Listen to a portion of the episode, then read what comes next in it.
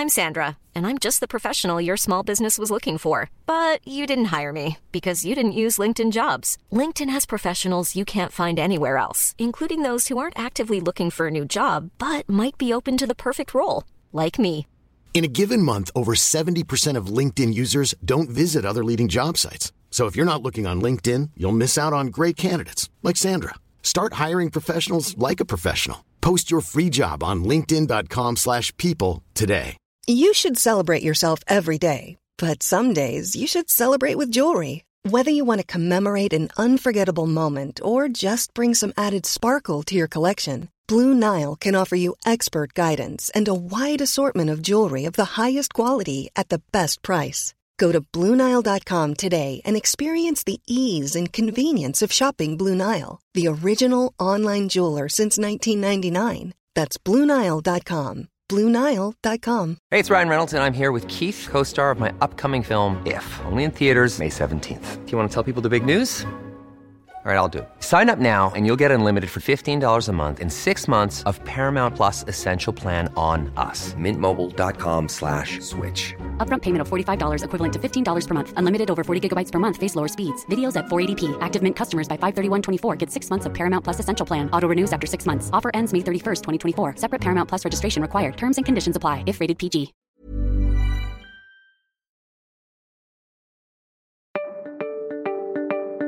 So imagine stepping out of your day to day life and just dropping yourself into a gorgeous 130 acre natural playground for three and a half days of learning and laughing and moving your body and calming your brain and reconnecting with people who just see the world the way that you do and accept you completely as you are. So that's what we've created with our Camp Good Life project or Camp GLP experience. We've actually brought together a lineup of really inspiring teachers from art to entrepreneurship, from writing to meditation, pretty much everything in between. It's this beautiful way to fill your noggin with ideas to live and work better, and a really rare opportunity to create the type of friendships and stories you pretty much thought you'd left behind decades ago. It's all happening at the end of August, just about 90 minutes from New York City, and we're well on our way to selling out spots at this point. So be sure to grab your spot as soon as you can if it's interesting to you.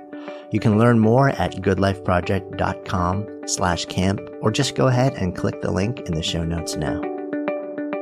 I look at people who I admire, and they're frequently people who do tons of stuff. Hmm. Like the writer George Plimpton, like he was a boxer, and then he like flew a plane for a while, and you know all these different things that these different people do. To me, that makes a pretty interesting life.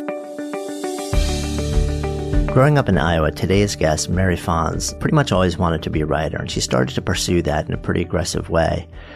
Until a pretty major medical incident hit, which led to surgery and changed the future of her life. And as she tried to stitch together what that would look like, she literally turned to her mom, who had become sort of legendary in the world of quilting in the US. In fact, wrote what was considered the Bible of quilting. This world, in case you didn't know, and I didn't know until I had this conversation, is huge. There are some 21 million devoted quilters in the US alone. And from a revenue standpoint, it is a $4 billion industry. Her mom, Marianne Fons, had become one of the leaders since the late 70s in this space. And her exposure to that sort of planted the seed for her to literally think of the metaphor of stitching to stitch together her life after this major surgery, major medical incident, and at the same time, start to adopt or start to practice a lot more this art, this craft, this career and profession of quilting. And she built a very substantial name and eventually we ended up working and today works side by side with her mom. But under the surface, something else was brewing and it has been brewing for a long time. And that is that Jones to write that has never left her. In today's conversation, we go deep into this entire dynamic, into her journey, into what it's like to actually have a deep passion and then move through a traumatic incident that shifts direction, have opportunity, but then also have to prove yourself under the shadow, the umbrella of a very well known parent in the space. And then feel that calling again that this is not quite it. And we learn also where her path is taking her from this point forward. Also, you will absolutely want to listen to the end because at the end, Mary actually shares about a seven minute spoken word piece that's really powerful. And I think it's going to be moving for you as it was for me. As always, I hope you enjoy this conversation. I'm Jonathan Fields, and this is Good Life Project. Yeah, I, I stood up this morning at like four. So. Wow. And I'm headed back tonight. Oh, you're going round trip Chicago yeah, in the day? Yeah, I am. But that's not so bad because Chicago, it's a, actually like a relatively human flight. It is exactly, and I'm I'm a list on Southwest, so you know I just ah. I just waltz right up there. So you walk up with like your floppy hat and your sunglasses, exactly. like you're that important. Yes, I have been recognized in airports though. Have you really? I have, I have because the public television show is on in like 93 percent of the market. So and it's PBS, so. Right everybody gets PBS. So even if you don't watch quilting shows because you make quilts, chances are decent that on like a Saturday morning, like I will be there. Like telling you how to make a half square triangle unit or something. It's true. So that's too funny. Does it weird you out when people recognize you? Or Are you cool with it? Is it? Do you love it? I don't love do you it. You secretly chase after it. exactly. like, do you more, more, you, more? Well, okay. hey, why don't you recognize exactly. it? Exactly. You look like a quilter. Do you know who I am? um, well, no, I don't seek it out for sure. But there was this wonderful, horrible thing that happened to me. It was I was very early flight. It was in, you know, Tampa or something like that. And I write in a journal like every day, books and books and books of these. And I got to my gate and I realized I needed more coffee, but I had sat down with my journal and was writing in my journal. I was like, oh dear. So I put my pen in my mouth and I closed my journal and I put my journal in my purse and I went to get coffee. And that morning I had gotten up so early I took a shower the night before, so my hair was like dried in the shape of the pillow. so, but I thought it looked kind of good in the morning. So I was like, I'm just going to leave it. So I'm walking back from the coffee thing and people are like looking at me. And I'm like, I think they kind of, I think, I think they know who I am. Like that guy did. And like, she's definitely looking at me. I got to the mirror later my pen had exploded. It was like black ink on my face and my hair. Oh my god! And so, so being recognized. I mean, I was like, I feel kind of, I feel kind of important. it right. was not. It was not. It's because I looked like I was certifiably insane. That and those things happen. Yeah, it's called being human. Yeah. So we're hanging out in New York right now. You just jumped over from Chicago, and as people can gather immediately already from our conversation and from the intro that will have been pre-recorded and uh-huh. jumped into mm-hmm. this before this. You are a quilter, so I knew almost nothing about this world at all. And I grew up in a family where my mom was a crafts person my whole life. Her focus was on pottery and now beading. Mm. So I've been exposed to the world of making stuff with your hands for my whole life. But quilting is this one thing I had no idea really existed.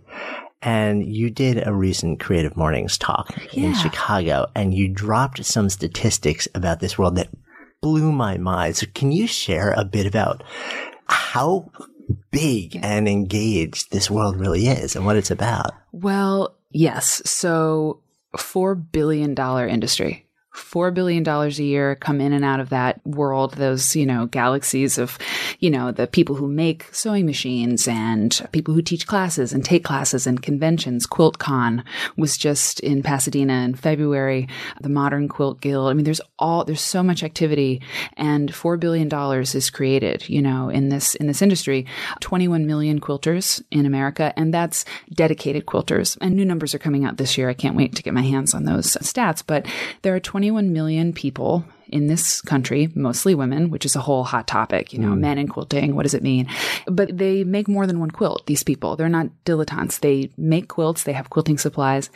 And I looked, uh, the online dating industry, by the way, is 3 million or $3 billion a year. Mm. 3 billion. So we're like, so quilting know, is bigger than online dating. Yeah, in huh. money, in the numbers, you know. And so yeah, I mean, it's it, people don't know about it unless they're in it, and I I throw out those numbers a lot because it it legitimizes what I do. If I'm sitting next to somebody on an airplane and they ask me what I do, you know, I'm a quilter, I'm a teacher, I'm a writer, and they're like, quilting. Right, nice hobby. Yeah, exactly, exactly. and so I feel compelled right. to tell them these numbers because it legitimizes it, and then I feel sort of like, why do I have to say that? But they don't realize it, but it's huge. Yeah, yeah. I had absolutely no idea. I mean, really, those numbers kind of blow my mind, especially when you think that you're talking 21 million people in the US alone yeah. and people who are actually dedicated in doing this. These aren't people who kind of dabble. So, which brings up so many questions that I want to explore with you. But before we even get there, like my curiosity is what brought you to this world. So was this something that you fell into as a kid and you're like, oh, this is it? Or well, tell me about your childhood. oh, God. Grew up in Iowa. My mom is a really famous quilter. So I have to take you back a little bit to quilting in America because it's actually really like germane to my story. Quilts have always been made in this country, always. Like since we got here, they've changed quite a bit, but we've always made the American quilt. But then when you know, the 50s kind of had like the 40s and 50s, women went to work, World War II. Then the 50s came along and everything was like better living through chemistry and polyester was awesome. And so quilts were seen as really like outre and lame. Nobody wanted to make them. Then the bicentennial happened, 1976, and people all over the country, women mostly, said, um, we should make a quilt to commemorate this huge event in our hmm. country. That would be like the perfect iconic American thing. And there was like a back to the land movement at that time. And it wasn't really a hippie thing, but it was sort of this crunchy granola moment, you know? And so people started making quilts and there was no quilt industry at that time. None. No fabric stores, no quilt con. I mean, nothing. Well, my mother was one of those people who made a quilt at the bicentennial and she met a woman named Liz Porter. My mom is Marianne Ann Fons. She met Liz Porter in a quilt class in 1979 or 19, sorry, 75. I was born in 79.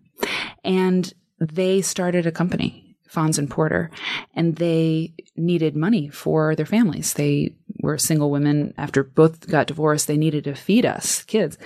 And so they little by little built this business that turned frankly into like an empire. The Fons and Porter brand is like the Betty Crocker of the quilt world. Hmm. I mean, it's So you're born into quilt royalty. yeah, it's, I say the quilt mafia, exactly.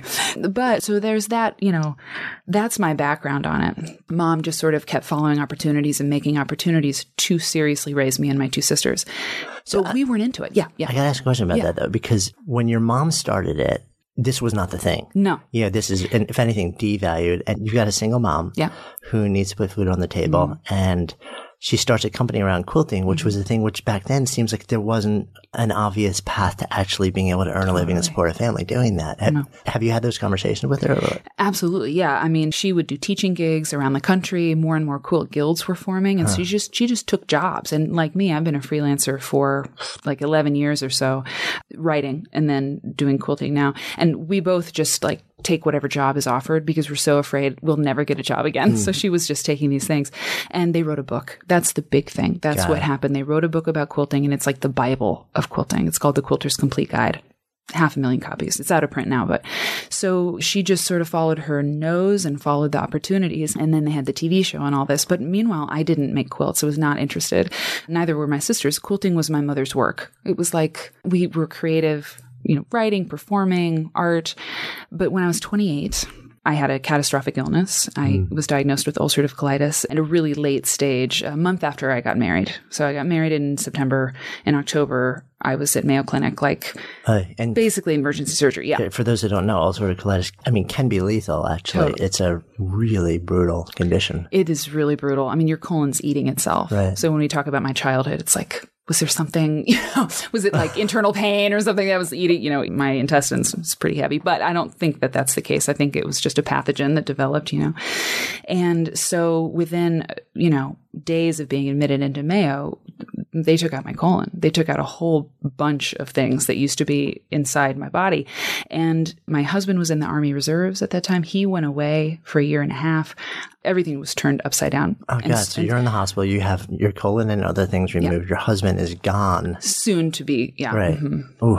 So this life showed up, right? All these, you know, this sort of like intense life showed up. And so in all of this, which is years, and we're talking about years, but somewhere in the year of all that happening, I sort of woke up with this epiphany that when your life is torn into a million pieces, it makes sense to tear up perfectly good fabric into a million pieces and sew it back together again. It was like, Eureka. Oh my God. I get it. You know, I get it.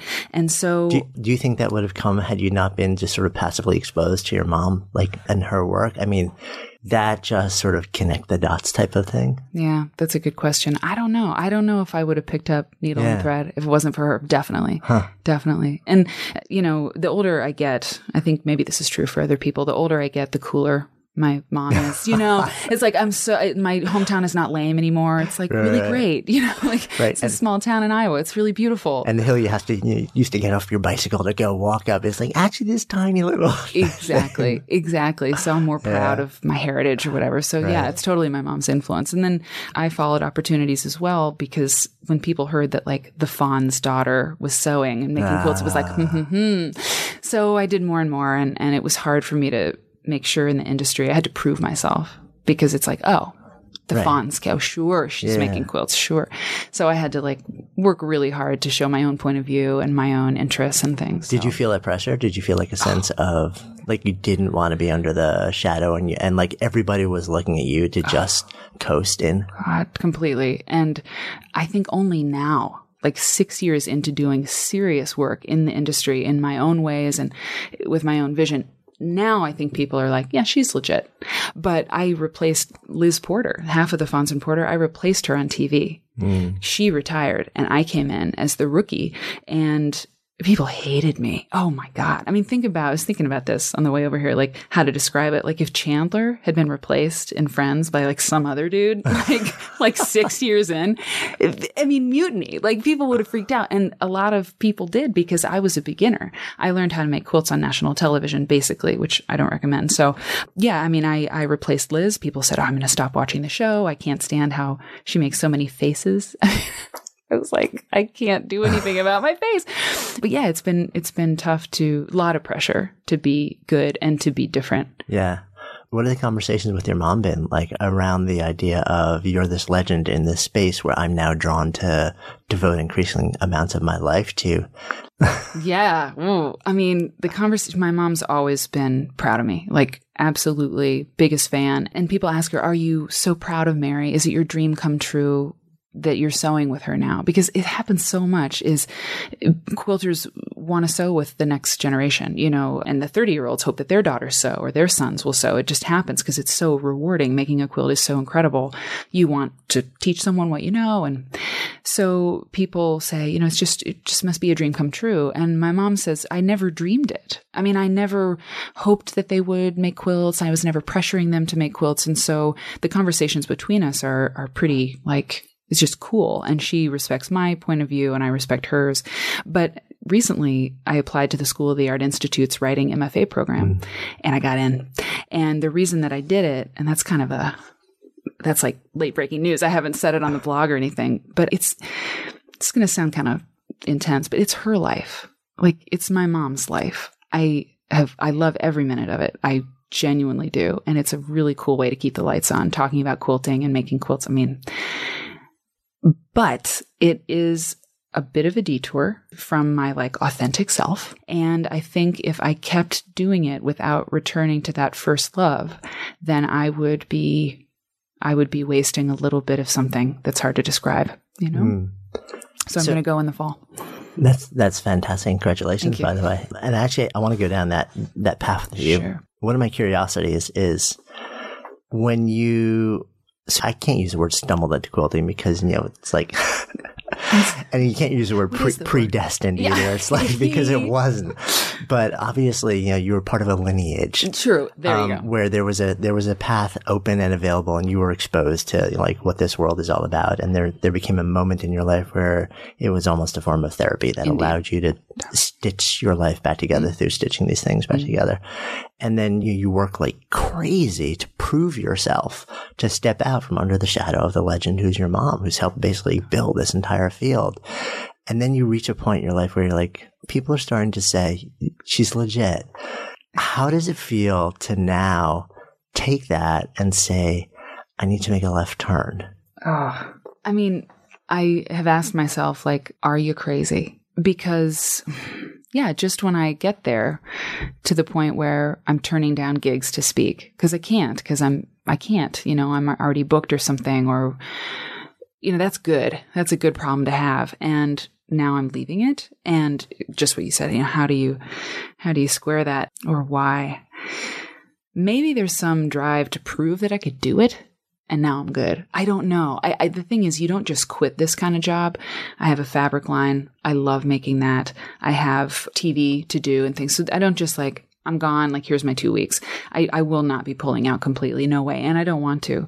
But what was the question? I mean, it, it, was really, I mean, once you worked so hard yeah, to establish yourself in one space, but you know, there's, there's another voice calling you, but h- how do you navigate away from that?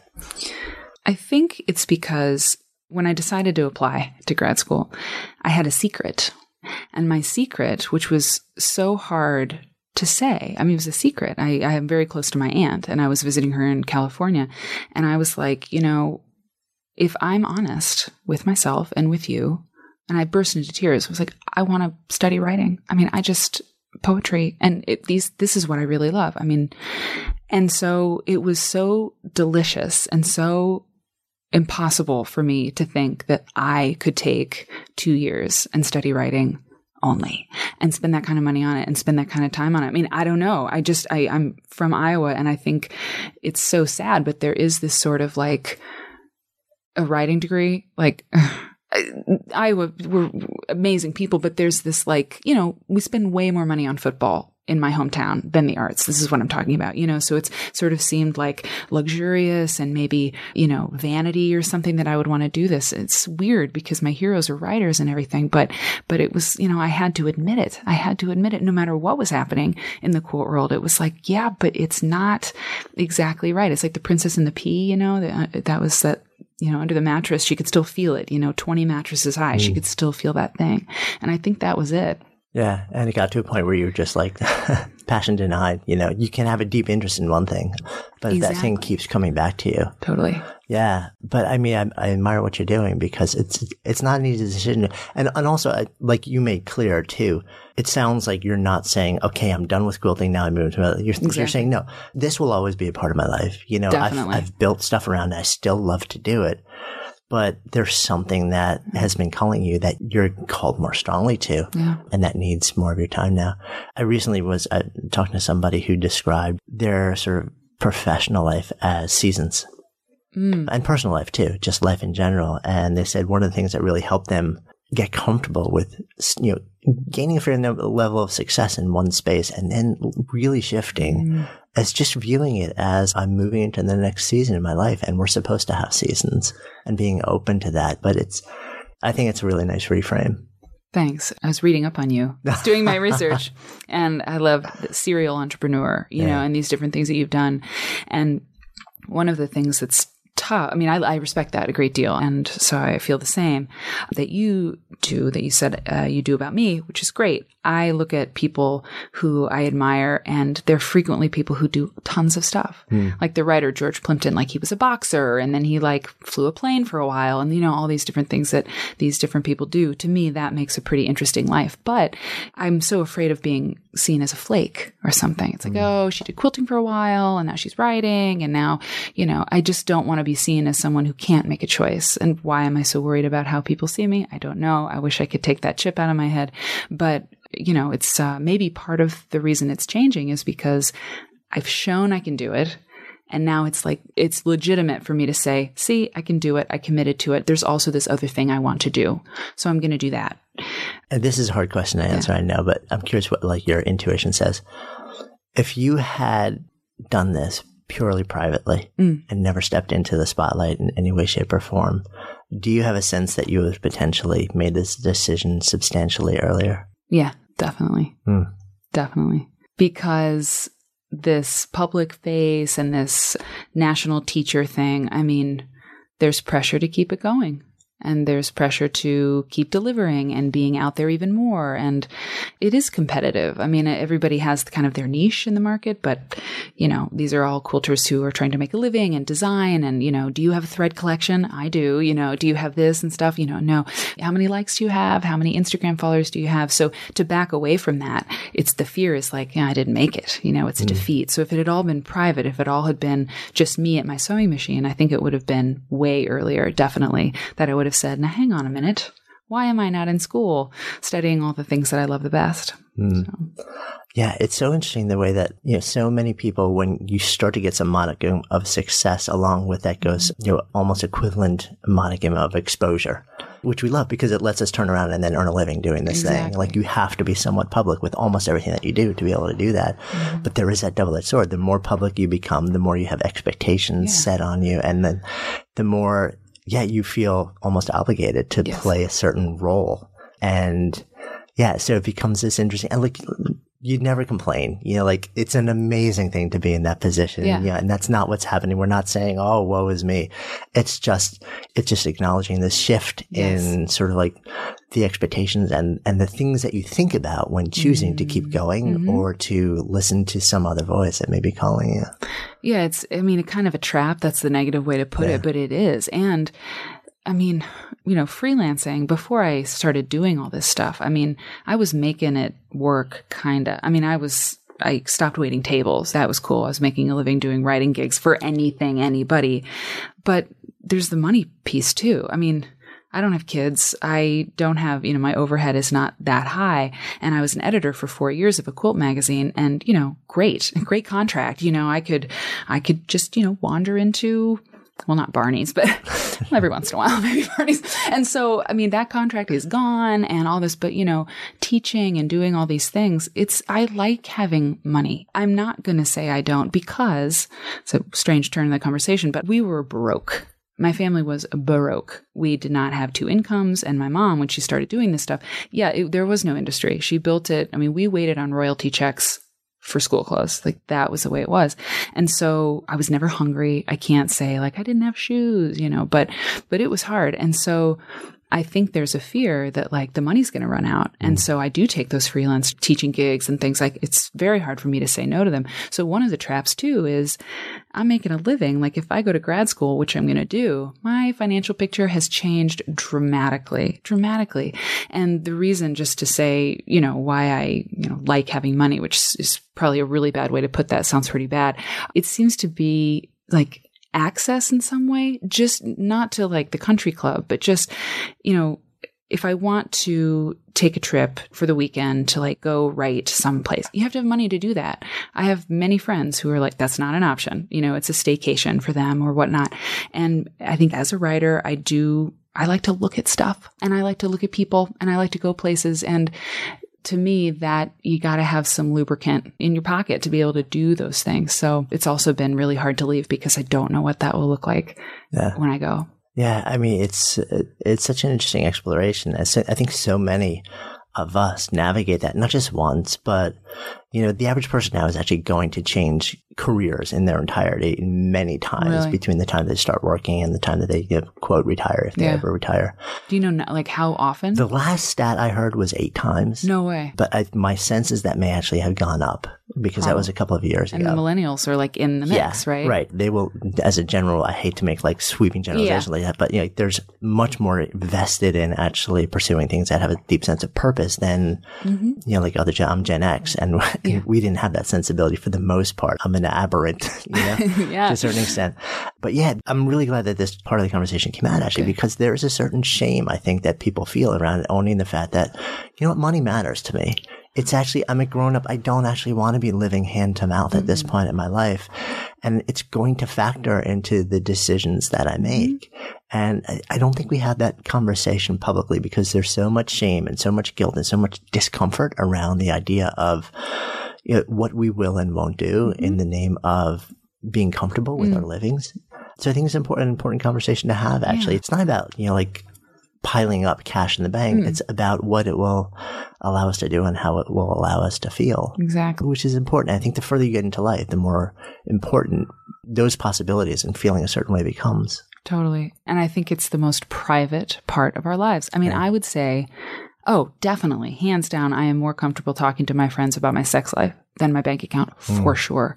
And what I do with it, you know, what I do with my bank account. I mean, it's just, uh, mm-mm. I I don't really want to, and, and it's nobody's business, but you know, neither is, you know, what you do with your significant other, you know, but I would be way more likely to just, you know, break it down on, you know, over coffee about something like that than talk about, you know, any of those other things. And it is sensitive. And yeah, I, I, I think that has been part of the fear because, yeah, because we, I don't come from money in, in my youth and and yeah i just i i also have heroes that are sort of fabulous right these fabulous women and i want to be like them you know who can blame me? I just want to, you know, Madonna or, or, uh, but you know, just sort of like wacky chicks. Simon Doonan calls them wacky chicks. Yeah. Just sort of fabulous women who, you know, sort of take up the space they want and sort of aren't afraid to like wear a pink scarf or something like that, you know, in a jaunty way. I love that. And so you emulate people that you like. And I think having a, a living that you're not afraid of all the time or having an income that you're not afraid is going to go away all the time is a great comfort to me. Some people don't care. And, you know, Jonathan, I heard the other day that some people are motivated by money and some people are motivated by power. Have you ever heard that? That there's like mm. two kinds of business people, which is silly. Right. There's never two kinds of anything.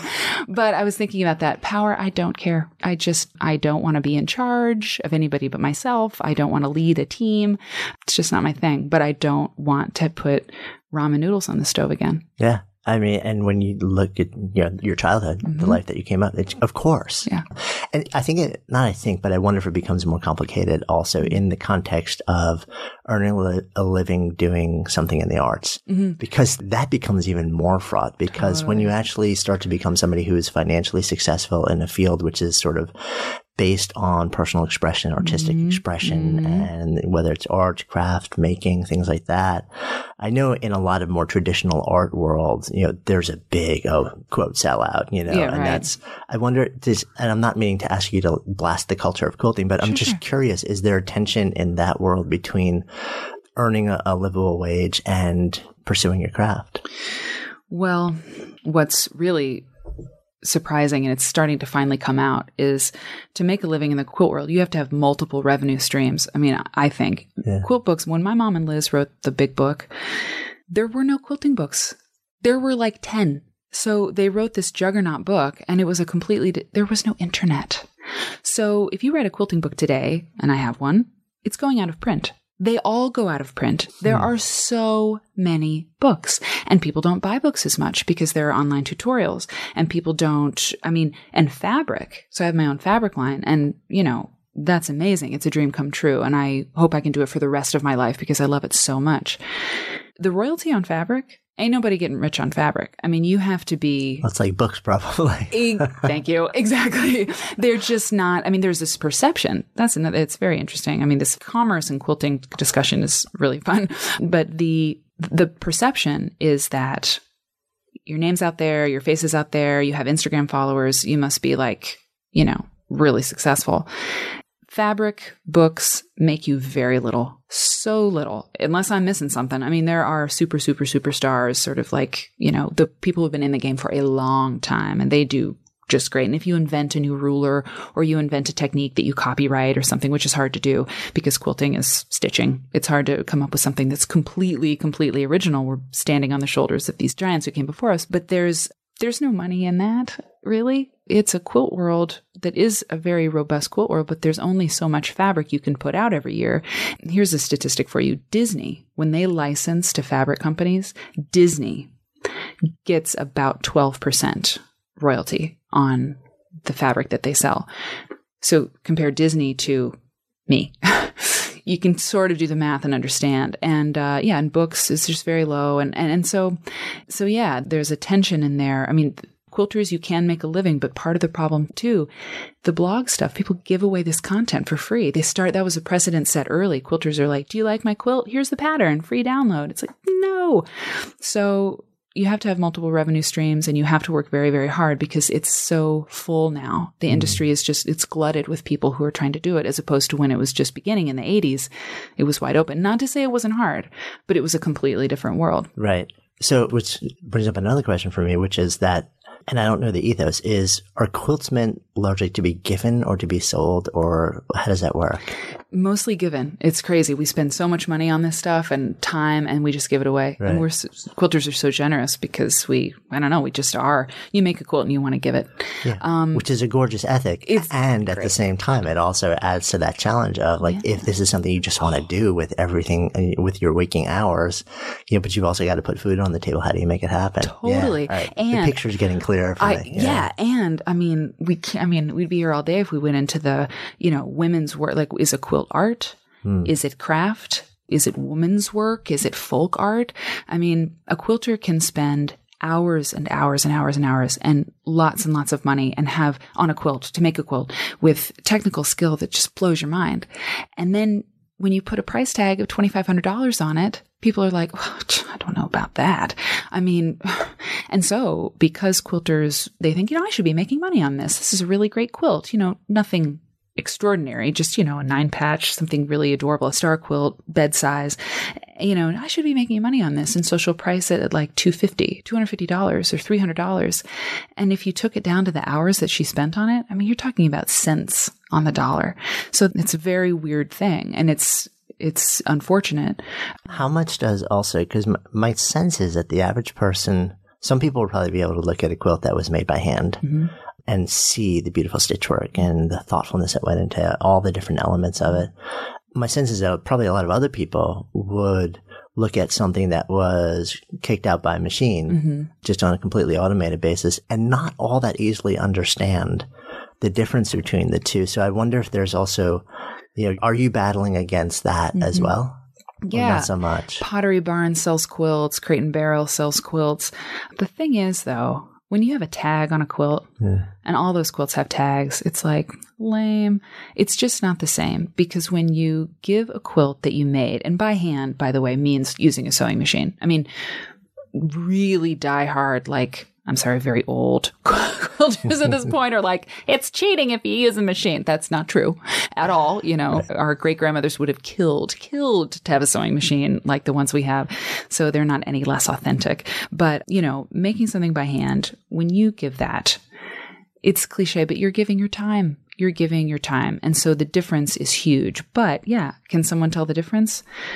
I think so because the batting, which is the middle of the quilt, a quilt is the top, the batting the stuffing, if you will, and then the back. Mass produced quilts made in China or India, they just, they're really puffy in a weird way. It's cheap. It's cheap material. So quilters, we really care about what we use. And so it's cotton batting or it's wool batting and you can tell the difference. Mm. The idea of, um, I kind of want to move away from making a living also, sure. but, but I think it's a really interesting mm. conversation. It crosses so many, it's this, this universal thing when, when you're trying to do something where it's a beautiful form of artistic expression where you just feel like I love doing this. But at the same time, you're trying to hang your hat on being able to earn your living doing it. It's really challenging. One of the things that my fascinations with it also is and again, I, am the dope when it comes to this. So forgive okay. me if, okay. if, if, I'm just like making guesses or something. I'm just really fascinated and curious. One of my curiosities is around how communities come together and how we satisfy our need for belonging. Mm. And so is there a genuine quilting community? And is that, you know, do people participate in this in part because it brings you into this world and cultivates this deep sense of belonging? Or is that not really a part of it? It does bring you together. You know, if you think about the iconic image of the women sewing in a sewing bee, yeah. you know, in 1890, they're sewing around a frame or they're, they're quilting around a frame because what the women would do, they would make the quilt top, all the pieces of fabric, they would stitch them together. And then to make the quilt, you know, I said there's the top, the batting and the backing. It's not a quilt until it's quilted. So you have to stitch through all those layers and those pretty designs and things to quilt the quilt. And it takes a long time. Back then, they didn't have sewing machines. So it took a really long time. So they would get together, put the quilt on a frame and quilt it all together to get it done faster.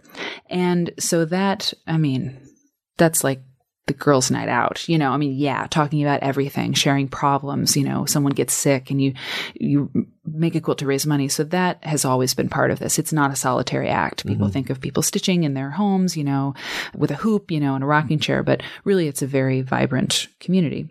Now, you know, the internet changed everything, of course, like everybody else. But now, because of that, people are sharing pictures and techniques and inspiration and things that really, I mean, quilts are made for the internet. They're square, beautiful, graphic. Instagram, it sounds like, right? oh my God, Instagram. I mean, Pinterest and things Is there like a huge that. quilt like community on Instagram? Oh my God. It sounds like they're probably, oh my yeah. God. It's, it's crazy. It's, it's amazing. And people, I mean, oh, it, and it's, it's, they're, it's great to look at quilts on, on Instagram. They're absolutely beautiful. These shapes, they translate really well. But so it used to be when you were, you know, when your sister was heading west to the gold rush, you know, and quilting has always been super trendy. Like people and so you're in Pennsylvania, you make a quilt from a lady's dry goods magazine, you get a pattern, you make this thing, and then you send a block or you send the pattern to your sister in, in Colorado. Well, and that took a long time, but people were doing that. Now it's instant. So you have people sharing pictures with each other faster than ever, and that makes more people share them and more. So you have a quilting community that's huge and growing all the time, and also catching people who might not have realized they wanted to make one or realized that quilting was still a thing because you're linked to your friend's page and she's a quilter and, and so forth. So that I see at quilt events all the time, market, festival, all these different conventions you know, someone squealing from across the room and running to meet her friend who she's never met, except they've been trading patterns and things Mm, online. yeah. You know, it's pretty cool. That is really cool. I want to touch on one other thing and then I kind of want to um, explore your writing. Sure. You mentioned that it's almost entirely for women, Mm. or that's who's in it, and, and that men quilters is a thing. Definitely. There are many men quilters, and this is, you know, there are scandals in this quilt world. I'm telling you, there are. There's like, yeah, art versus craft, feminism. You know, you talked about community. I mean, the old school quilters and the new school quilters locked horns when they started, you know, the new modern quilt guild started coming up and they're super minimalist. And the old school quilters were like, that's not a quilt. And like, well, she doesn't know how to sew. And there was this friction, which is easing, thank goodness. But the gender thing is like, it's nuts. A friend of mine recently hired women to help sew this huge, ambitious project of his, 50 different quilts, and he hired women to sew them, help him. And it was like firestorm. Like, because a man hired the women. yeah. And it was this, I think I say, as soon as you make a quilt in the 21st century, you're entering into a discussion about feminism and gender and art versus craft and all this stuff. So, but there are many men who dig quilting and many, I just taped a, one of the TV shows with a, a male quilter and a male quilter hosts that show sometimes. So yeah, it's out there. And I think when I use the pronoun, when I'm talking to people about quilters, I say, you know, they were making quilts and the women were making quilts, mm-hmm, talking about women. And I have to remind myself to say, and a few men, you know, back when women were making quilts and the, this and that, and a few men were there too. But it's, there's kind of a frustration because like it's ours. Okay. Like it's ours. Can we just have this? It's like stop invading. Yes, yes, because I mean, I know we have to, like, the exception proves the rule. I mean, I, women did not have a voice in art for a really long time. And quilts were the way they could do that. It was like this subversive, surreptitious, sort of under the radar thing where you, they were making masterpieces quietly, you know, and they were expressing themselves politically silently by putting this or such into their into their quilt. I mean, so it's like just back off, but that's not fair. And I have a lot of quilters, you know, friends that are men. So, but it's very tricky landscape. You have to be really careful. Oh Sounds my like god. it. Yeah. Oh god. So from there, let's kind of uh, jump back to uh, your writing because it sounds like that's been this thing that's been bubbling up underneath you for years and years and years since you were a kid, and now you finally you've made the choice, and and we've added you here as Yeah, being a a, totally. a soon to be uh, MFA student pursue writing. It's funny that you said you know you grew up in Iowa, and that's just not where like. But it, the first thing that popped into my mind is isn't Iowa like the number one writing program in the country yeah, at the same totally. time? Yeah. In Iowa City, the writers So workshop. it- it's so funny. forever. Yeah. Know. It's like these two different ends of the spectrum. I'm curious, why did you feel that for you, the thing to do to move, to really honor that calling was to pursue an MFA? Oh, ah, that's such a good question. Well, so I write a column for quilts.com. I write a bi monthly column that's like melding these two things. Okay, great. I'm getting paid to be a writer. My blog, it's a very popular blog. I love to write it. A lot of people read it. A lot of people love it. Great. My writing is like affecting change in the world or it's making people happy. Great. So I'm making money doing it. I'm, uh, by all accounts, like that should be enough. But I want to be better. And part of the reason that I, I want to be better and I want to learn stuff and I want to read more. Somebody said, you know, getting a writing MFA is, is pointless. You either sort of have it or you don't. Uh, what can they possibly teach someone? I think this person was, was not totally on base, but Somebody who got rejected from a writing exactly. I think they're pointless. uh, exactly. But somebody said, well, you know, you learn how to read there. You learn how to read. You learn how to really be a reader. And then from there, you become a better writer. But the problem that I faced a while ago was yes, I'm doing, I'm writing. I love to write in my journal. This is great. I'm, there's part of me that's being satisfied. But for me to be challenged in my life, to truly like get myself, you know, into a place where I'm really having to learn something and be like super Mary, for me to do that and what I'm doing now in the quilt world, I have to go deeper mm. into it.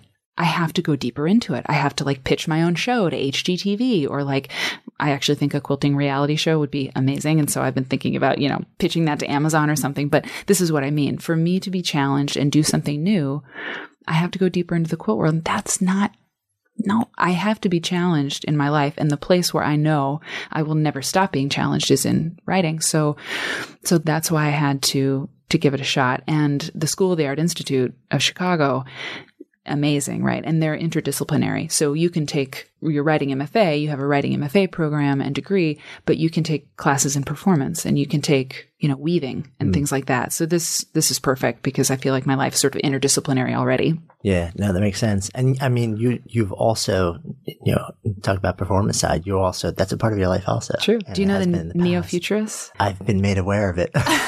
Good. Doing a little background Yes, research exactly. on you. Exactly. No, uh, you know, Lindsay, who's our podcast master here, Yeah. who also is in Chicago, was telling me that she had been, and I guess her dad like saw a show of yours also or something like that. He loved it. I was Right, like, so tell me what this is.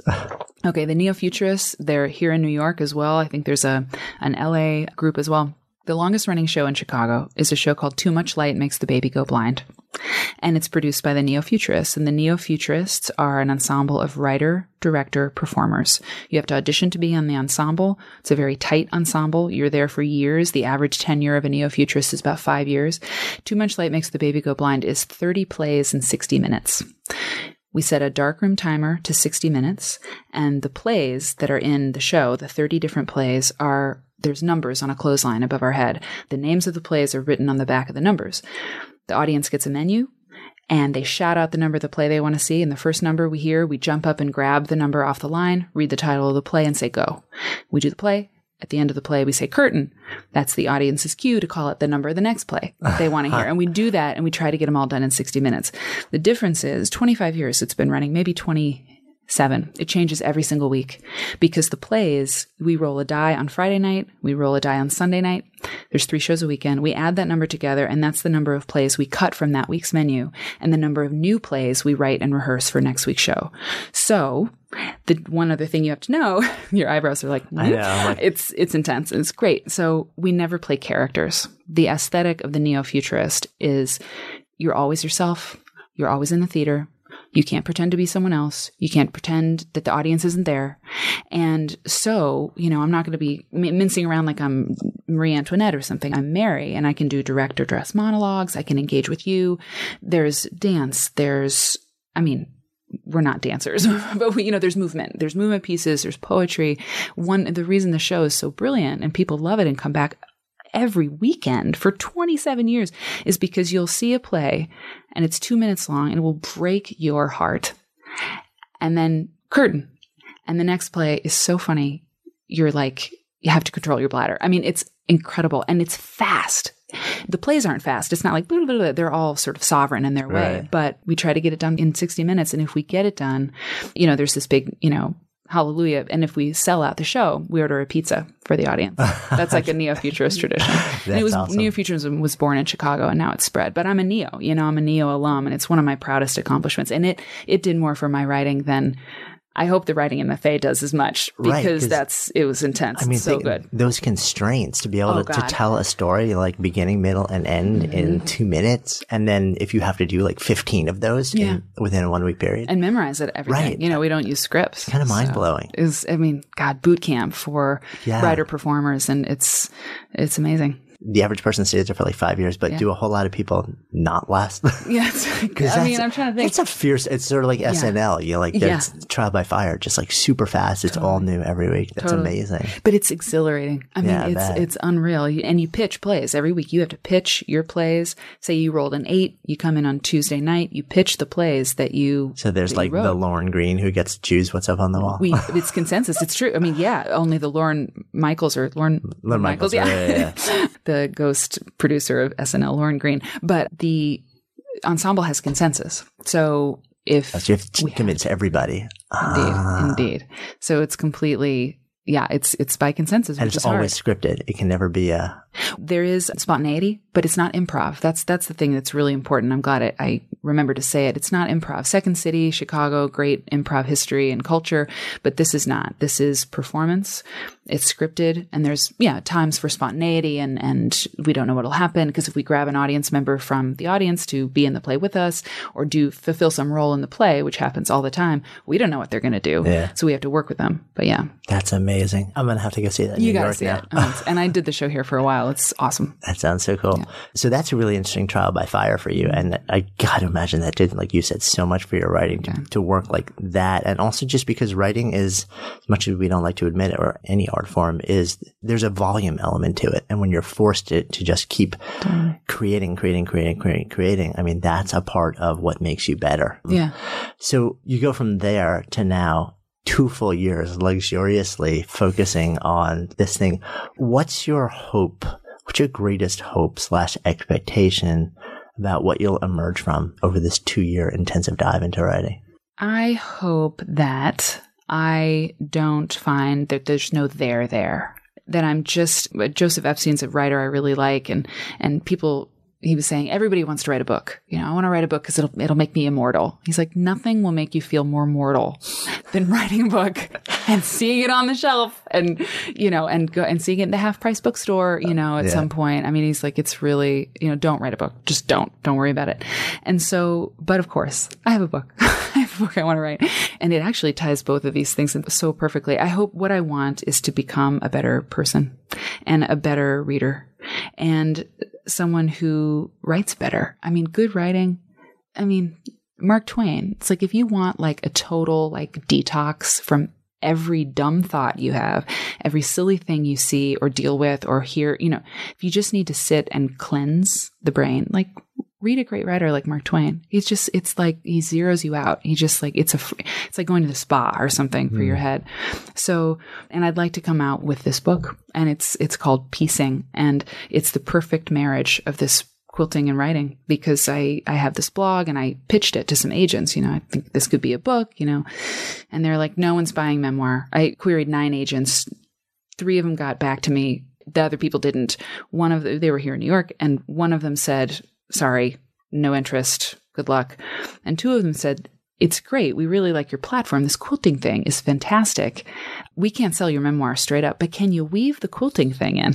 And I was like, yes, yes, I can. And so I am. And it's amazing. Jonathan, I mean, it's like, it's perfect. And I never, I didn't even think of it, but weaving in the life that I have and the things that I see through this life of stitching and fabric and my family and my mother. My first memory was sitting on her lap, like listening to her heartbeat while she's hand quilted in a hoop. Hmm. Swear to God, first memory. And what does it mean to have a first memory? This is the idea I'm exploring in that chapter. I mean, w- everybody has one. Everybody has like the first memory of their life. Like, what's your first memory? I think it says a lot about us. I think it says a lot about a person to say, you know, my first memory is, hmm, hmm, I don't know. It's like a key. So that's the kind of thing I'm sort of looking into. So I'll work on that book in school. Hmm. I love that. And now you've got me thinking about what my first memory was, and I have no idea. But I, now I'm going to have to really Right, right, totally. try and figure this about out. Yeah, it's it's so interesting to me because I know a number of people that have done MFAs, especially in writing, Oh, and yeah. there are very different reasons that people do it. Many people actually want to use it as okay, this is a place where I can take two years and Yeah. Mm-hmm. just write and have expert guidance and how have editing and input and Yeah. reads and stuff like that. And I, it's funny because I've thought about like, would I ever do something like that? Because I'm completely untrained. I mean, the only training I have is as a lawyer, and the, the day that I could split my infinitives and stop writing like a lawyer was one of the happiest days of Mm. my life. Totally. So do you write in a journal? Are I you don't, you know, I keep saying, I've got to start journaling. I got to start journaling. And my whole, I, almost every friend that I have does, Mm-hmm. um, especially writer friends. And I never have. Yeah. And I'm always wondering, is there something wrong with me because Oh no. I don't do it? But I just I process in so many different Yeah, ways exactly. that that um I think if I felt like it was really something I should be doing, I probably would have been doing it Exactly. years ago. Yeah, so. yeah, yeah. I like journals though. I think they look cool. See, there you go. Just you might decide on the Right. train one day your cool journal needs to be filled. Absolutely. But you were saying the you thought about it or, or No, I, th- I thought about it, but I never felt the call. And part of it is also because in my mind, somehow I, I link fiction with MFA in writing ah instead of, and I write at least until now, it's all nonfiction. And then, oh, but I recently realized that I probably have fiction in me. So whoa who knows what the future may hold. that's huge. I want to talk about sitting next to you on the table as we chat is a book. And in that book is a piece that you wrote that you originally, will tell the story. Well, thanks for asking. There's another show in Chicago that you must know about, and I don't know if they've got one in New York yet or not. Write Club. Write Club. Write Club is the brainchild of my friend Ian. He worked for the Neo Futurists for a long time and sort of is in that sort of family of people. Write Club is two writers competing each other with opposing ideas. So, two writers will be approached in Chicago community, okay? Chicago writing community. Ian, for example, will approach two writers and say, okay, you're the bout next week, or yeah, you're going to be the bout next week. It takes place at the Hideout, like the coolest bar in Chicago. And he'll say, you've got love and you've got lust. And the two writers will go, all right. And so they go and they have a week to write, and you get seven minutes. So when the bout comes up the next week, you have seven minutes to read your piece or to do the piece that you wrote, defending love or defending lust, depending on what you got. Hmm. And so you can write anything. You can write a poem, you can write a short story, you can write an essay, which is what I did. You can you can do anything you want as long as it's written and you're reading it. And the audience judges the winner. It's a little like poetry slam, which I have a lot of background in that as well. It's like that and you cannot go over 7 minutes and you have to you have just kick butt. And then if you win you get to choose a charity that you want to give you know the hat the amount that was mm-hmm. in the hat to or, or something like that. And so it's really hard I mean, it is really hard because you're going up against people who they're great. I mean, they're really good. And some of these people are performers and some of them aren't, but it's the work, you know, rain versus shine, love versus lust, Santa versus Jesus. And the first time I did Write Club, I lost. The second time I won. And my essay was included in this anthology. And the bout was native versus foreign.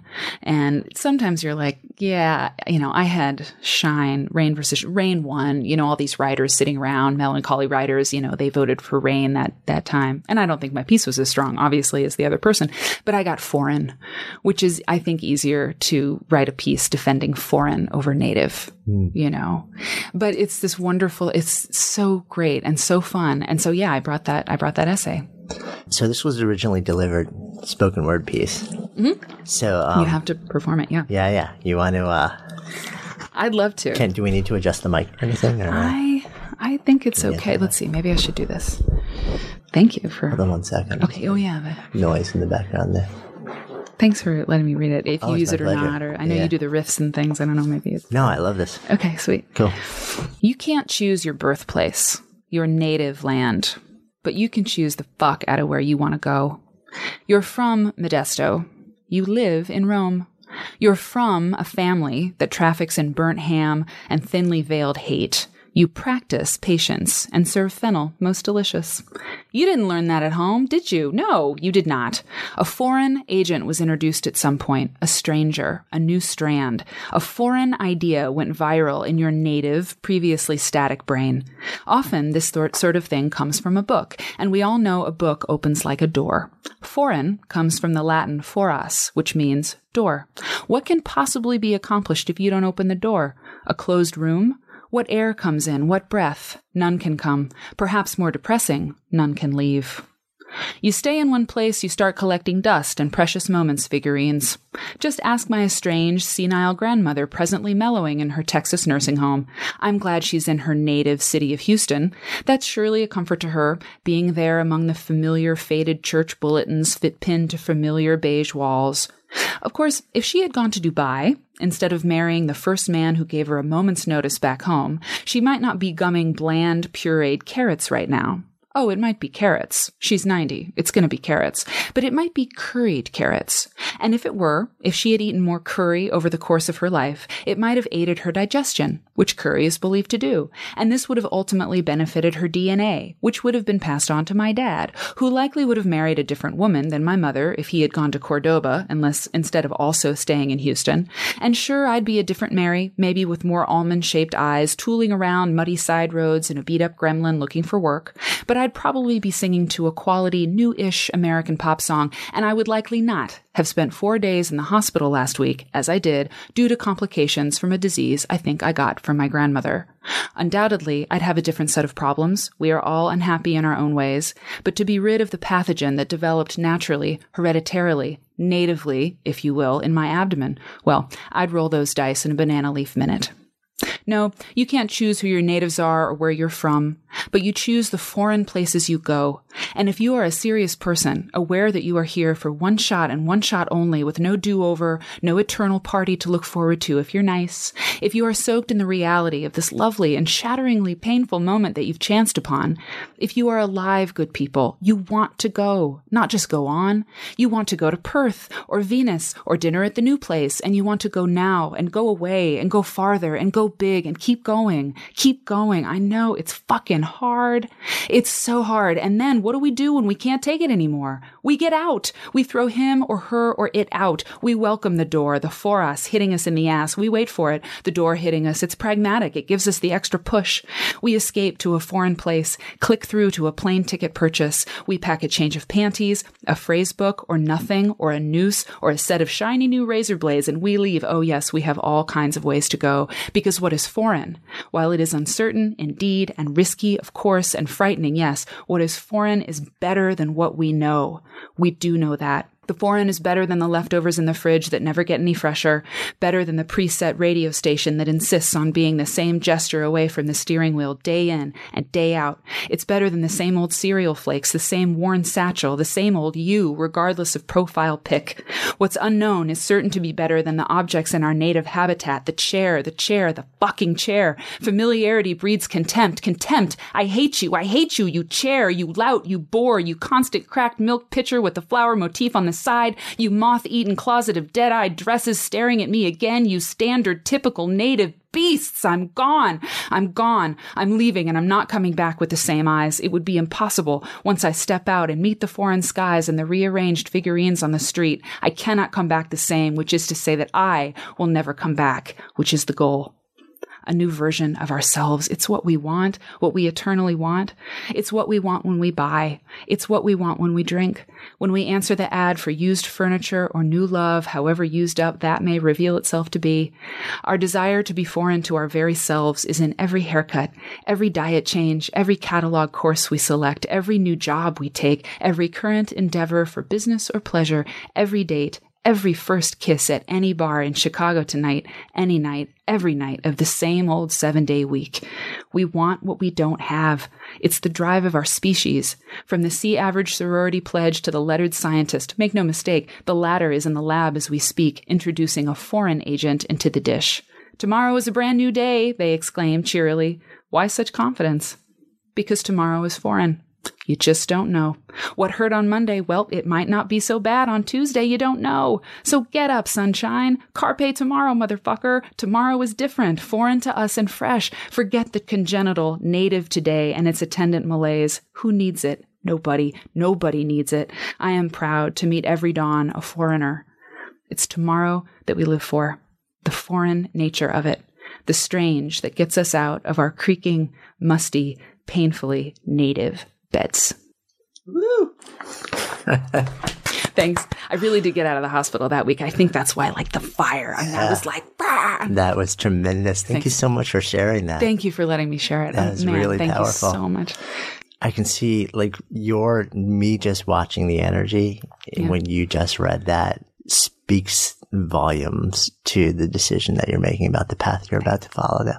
Really powerful. Thanks. So to come full circle, name of this is a Good Life Project. So if I offer that term out to you to live a good life, what comes up? Authenticity. Sometimes I have guilt that I'm so lucky in this life to sit around wondering whether or not I'm my authentic self, you know? how lovely that is. But what else can I do? This is what I've been given. This is what I lucked into this life, this body, this time. And so it is my duty, I think, to take what I can do and take it as far as I can. That's the good life, I think. Mm. Thank you. Thank you. Hey, thanks so much for listening. We love sharing real, unscripted conversations and ideas that matter. And if you enjoy that too, and if you enjoy what we're up to, I'd be so grateful if you would take just a few seconds and rate and review the podcast. It really helps us get the word out.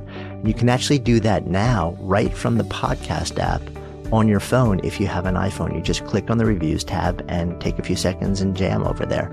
And if you haven't yet subscribed while you're there, then make sure you hit the subscribe button while you're at it, and then you'll be sure to never miss out on any of our incredible guests or conversations or riffs. And for those of you, our awesome community who are on other platforms, any love that you might be able to offer sharing our message would just be so appreciated. Until next time, this is Jonathan Fields signing off for Good Life Project.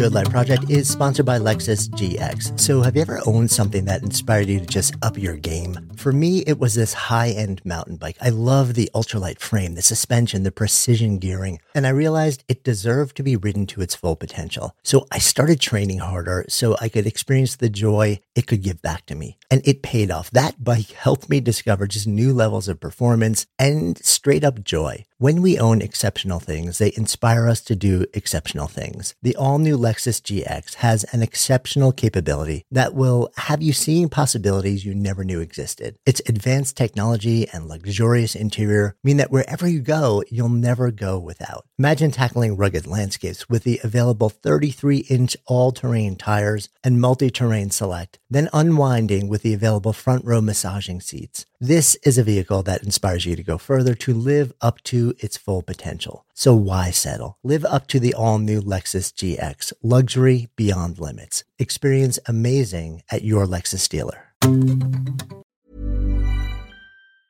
Mom deserves the best, and there's no better place to shop for Mother's Day than Whole Foods Market. They're your destination for unbeatable savings, from premium gifts to show-stopping flowers and irresistible desserts. Start by saving 33% with Prime on all body care and candles. Then get a 15-stem bunch of tulips for just $9.99 each with Prime. Round out Mom's menu with festive rosé, irresistible berry chantilly cake, and more special treats. Come celebrate Mother's Day at Whole Foods Market.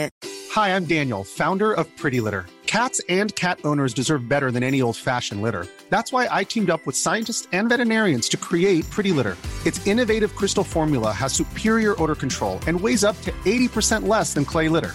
Pretty Litter even monitors health by changing colors to help detect early signs of potential illness. It's the world's smartest kitty litter. Go to prettylitter.com and use code ACAST for 20% off your first order and a free cat toy. Terms and conditions apply. See site for details.